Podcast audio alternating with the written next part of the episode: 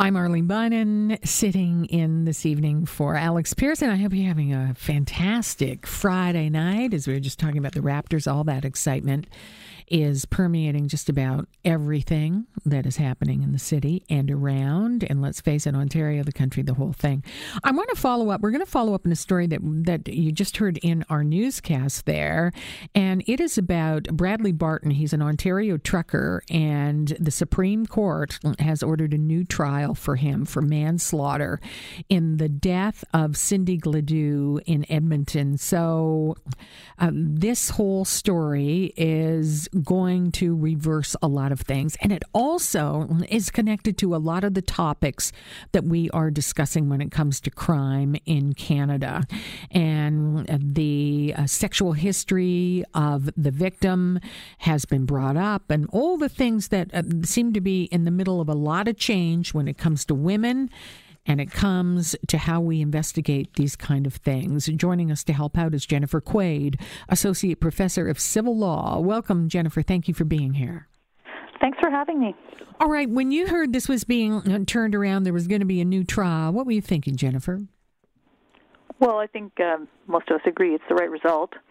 Um, what was of course, maybe not the the part that we expected was uh, was the, uh, the the fairly lengthy decision and the the pains to which the court goes to. Uh, to set out uh, a number of things that, although they don't really change the law, uh, do sort of remind everyone about what the state of the law is and and the particular importance of, of these rules in the context uh, of a case like this, where where there is clearly, um, you know, the risk of, of uh, racial stereotypes and other stereotypes uh, coming into play. You know, part of the ruling said that sexual history was mishandled. In what way, and how is it exemplary of the, what you just said? Well, so it's been the, the, law of Canada for quite some time that um, evidence uh, in relation to the sexual history of the complainant or you know, prior um, uh, situations where that person has engaged in sexual activity is not uh, is not admissible unless um, that relevance can be demonstrated in the context of a special hearing, and there are rules about how that has to happen. Um, so there, there were two big, big mistakes with, uh, made at trial with regard to this uh, to this case in particular. Um, and the first was that evidence about um, Cindy Gladue's prior sexual history, in particular the prior uh, time that she had um, had sex, and you know, and she was a sex worker, so sex for money for with this trucker um, had occurred. That was talked about a lot, and there was no request for a hearing. There was no determination of the relevance of this evidence. That's the 1st mm-hmm. mistake. But the second one is that even when this evidence is allowed, or part of it is allowed because it's it's considered to be relevant, it has to be very carefully um, described and set within parameters uh, in the instructions to the jury so that the jury does not indirectly through the back door engage in the same types of stereotyping that these rules were designed to prevent which is to say you know either that prior sexual history um, suggests that the person is more likely to have consented, or that because of that person's prior sexual history, they are less uh, worthy of belief. All right. You know, there was a lot of outrage, a lot of public outrage about this trial and over how this victim, who was Indigenous, was treated by our criminal justice system.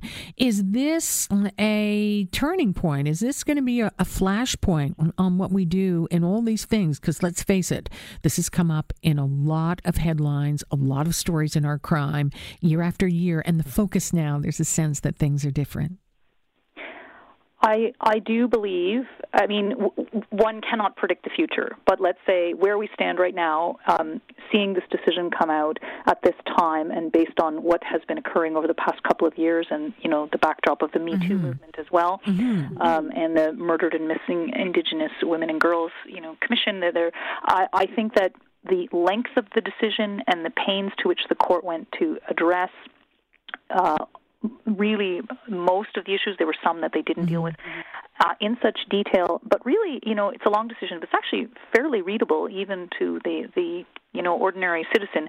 I think that's meant to convey the seriousness with which the court views these issues and with which they expect trial courts and all actors in the justice system, be that police, crowns, defense counsel, you know, how they should go forward in this. And in and the court did go to some pains to provide specific instructions with regard to cases that might involve um, Indigenous women and girls, and you know the particular care that needs to be taken because against the backdrop of structural systemic racism, um, it's not enough to just tell people to leave their prejudices at the door. That you know there has to be more particularized instruction. So I think that that that is certainly the hope is that this will be a turning point. I would add that even you know, as mm-hmm. important mm-hmm. and as critically, uh, you know, significant it is to, to address the, the matter of, uh, particularly of, of Aboriginal people in the justice system, and particularly Indigenous women and girls who are victims, disproportionately victims of sexual assault.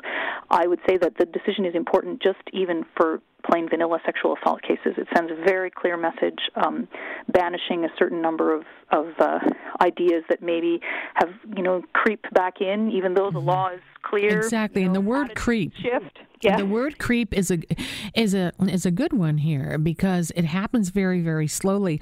Also, I mean, this is just a, a horrible way for for anyone to die. There's a a lot of really dramatic testimony surrounding this. Let me ask you what do you think the driver is here? You know, we've been talking about whether or not this is a jumping off point. Is the is the driver the Me Too movement? Is the driver the indigenous community here, or does the media get it, or is the public part of this? You know, I'm I don't know whether I I could say that it's any one thing. I will say that um, we are at a time where many of us are, I mean, I'm, I'm talking myself in the criminal mm-hmm. justice community, those of us who, who think and write about this kind of thing, that um, we've been seeing, you know, a string of, of decisions and cases that, you know, raise concerns and and so I'm not sure that it's I'm not sure that that's any one thing certainly this particular case um, is is particularly horrific mm, and, it's horrific and so you know it's a it's a it's a flashpoint, of course, but sometimes really difficult, sometimes really horrible cases are not the best cases in which to to set out legal legal principles. But it turns out that I, I think that actually this decision is is going to be really important. But I'm I'm not sure whether it's just a combination of things coming together, um, or whether it's just that this case happened to be the come at the right moment for the, the court to, to issue this reminder. Many of us are saying, you know what, this case is going into our first year criminal law case books because really? it talks about it talks about I mean maybe not all of it. Mm-hmm. it's a very yeah. long decision. Um, but it actually touches on a number of things. It's been written, uh, in my mind, in mm-hmm. a very pedagogical way. It's been written as kind of, you know, the, it, it really doesn't change the law, but it's it's like and I and I think that that's sort of inevitable. Um, you know that there is slippage. You know that habits creep back in, and it's kind of a reminder. This is how things are. This is why the things things are like this.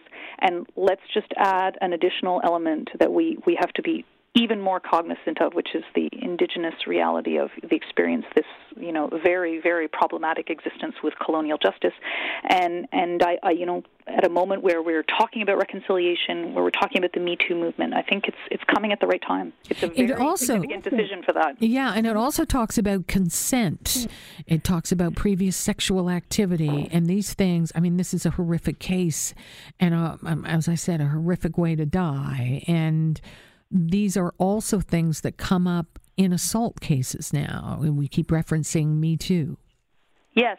I think that, you know, in some ways, the if I'm just speaking mm-hmm. from from my own, you know, mm-hmm. uh, plain vanilla criminal law professor perspective, um, this case is a is a very uh, useful reminder of, of some very basic criminal law rules about you know how we evaluate something like consent, which is which is not a it's it's not something you can see, so it is a trickier thing to prove, and, and there there are rules about it, but also that because of the context in which sexual assault occurs, we have special rules that um, that have to be brought into play because we need to be aware of how much baggage you know this kind of crime comes with and, and the kinds of attitudes that are there. And then, you know, the natural extension towards considering additional stereotypes uh, that are even, you know, more endemic in relation to, you know, the, the racism that, that's behind this. So it's a, it is a, a very significant decision. I would say one of the, the clear things that comes out is the court says, you know, we have to be very careful.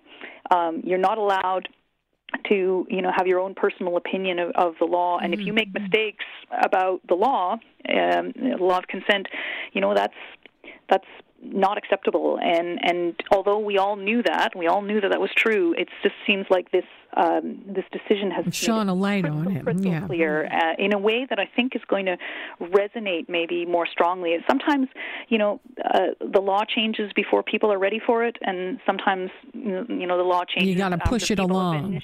yeah. You got to push it along. This, yeah, I think the I think that this yeah. is coming at the right time for mm-hmm. people to hear it as well. Maybe that's yeah, it is. It? Everybody's listening. Jennifer, I, I, I, want to ask you though, what what is your uh, take on this manslaughter charge?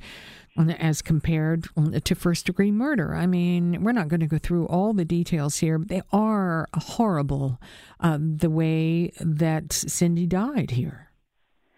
Uh, there is uh, no question that you know the facts of this case are horrible. I mm-hmm. I sort of you know I shudder just thinking about it, I think all women, you know, read these. But is that manslaughter? We ask. Well, okay.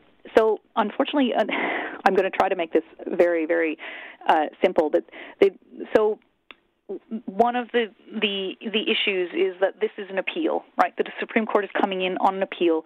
This was a, a verdict of acquittal. Mm-hmm. In our justice system, we actually, in Canada, allow appeals of acquittals, that is to say, Crown appeals, mm-hmm. uh, in more circumstances than many other jurisdictions.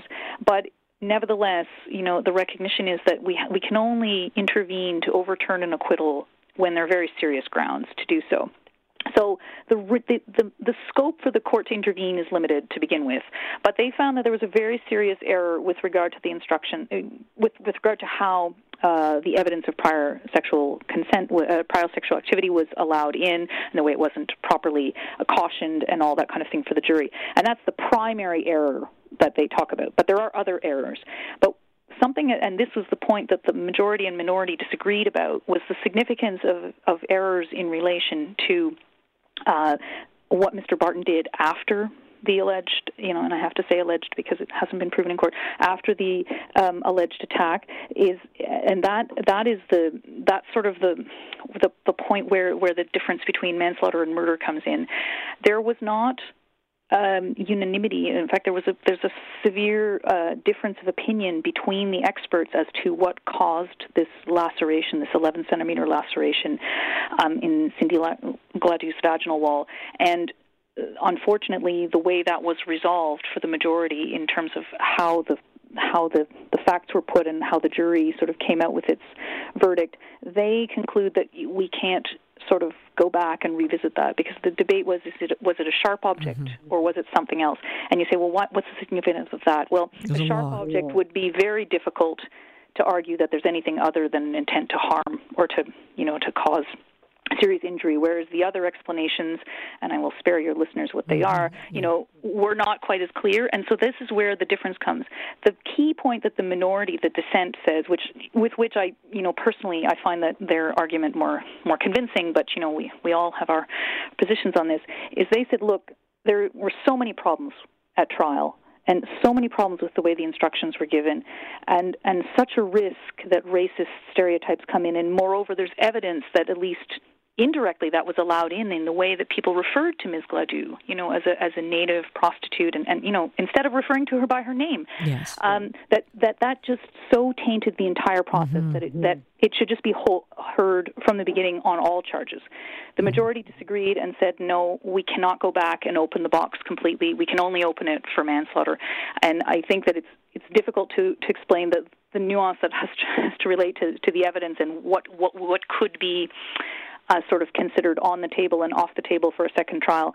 But I, uh, let's put it this way: it's certainly open to debate, and I think that a lot depends on whether you consider that the entire trial was problematic because of uh, a number of errors or whether you're going to really fix on precise errors having caused problems. And, and the majority tend to, to proceed by saying, you know, here are the primary errors, yeah. and then here are some errors that are there, but they're maybe not as significant or they're not enough to, to tip us this way.